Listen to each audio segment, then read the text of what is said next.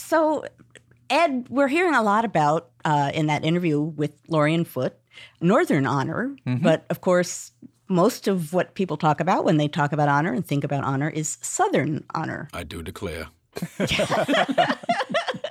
you have so many talents, Nathan, that I'm just learning through the process.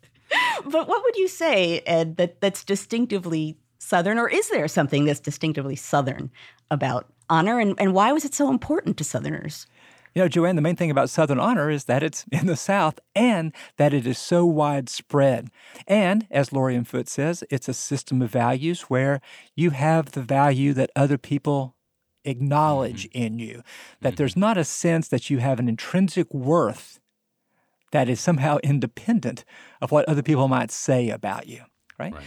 So I was trying to explain why rates of violence have been higher in the American South for as long as we have records up to today um, and I was trying to find out why that's the case in the very early and mid 19th century. I went back and, you know, we're not surprised, as Nathan's uh, ventriloquism suggested, that uh, Southern planters believed that they were honorable men who had to adjudicate conflicts among themselves through paces and pistols and all that sort of stuff, right? So we'd sort of heard of that Southern honor. But when you started looking more closely, you found that poor whites were acting the same way, where somebody would call them a name and they felt they had no choice but to fight back with violence. And among enslaved people, when they would find that somebody had challenged them in some way, there would be an immediate violent attack.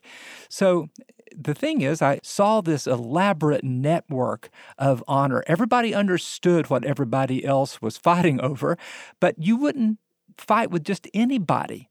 You know, if you're an elite man, you don't pay any attention to some redneck who's challenging you. He does not deserve mm-hmm. to be able to call you to a duel.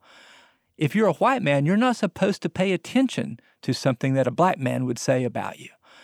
And then, of course, women have a key place in all of this. You know, we know about Scarlett O'Hara and how she was fluttering among all the beaux who admire her and all that. Uh, but the one thing that was guaranteed, no matter the class of or the race of the men fighting, was over the reputation of a woman to whom they were related a spouse or daughter or sister or mother.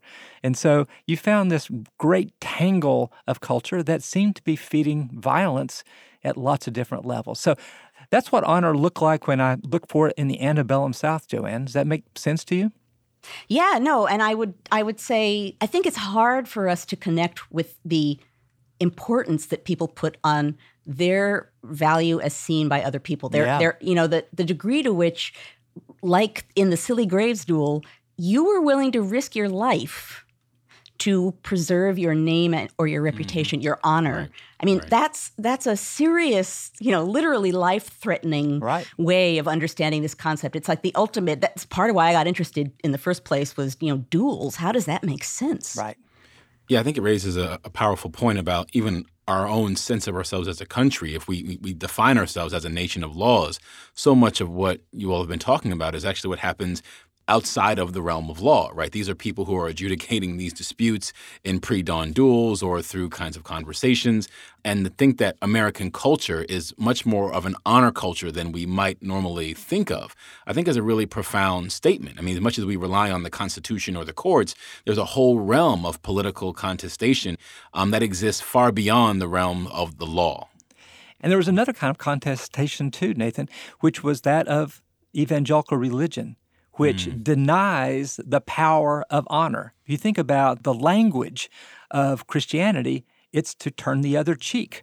It's mm. to ignore these kinds of challenges, it's to ignore the legitimacy of violence. So, I certainly wouldn't want to suggest that everybody in antebellum America was swept right. up in this, but you'd certainly see that it was enormously powerful in certain contexts, which is the great contribution that Joanne's made. So you called on me before. I'm going to call on you now. where, where have you discovered honor, Joanne?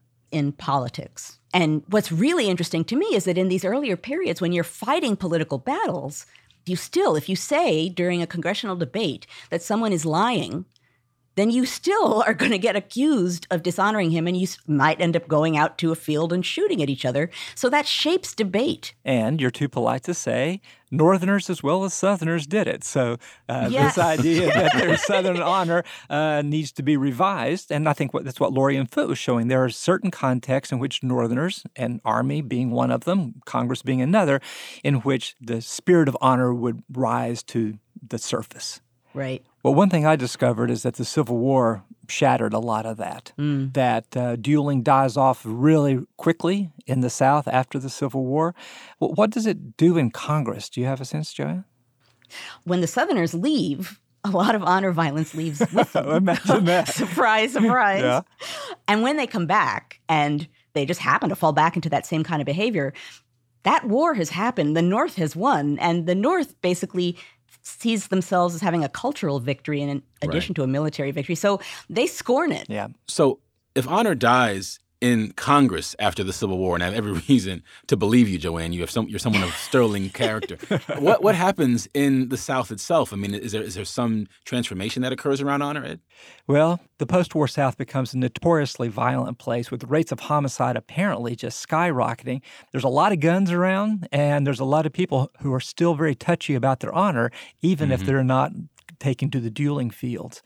The other thing that happens is that a large part of this is exported to the American West, what we think of as the Old West right. and the gunslinging. That's dueling in many ways with a six shooter, right? right? You're standing there facing each other and not drawing until the other one does and all that sort of stuff. But more tragically, lynching really explodes uh, 25 or 30 years after the Civil War.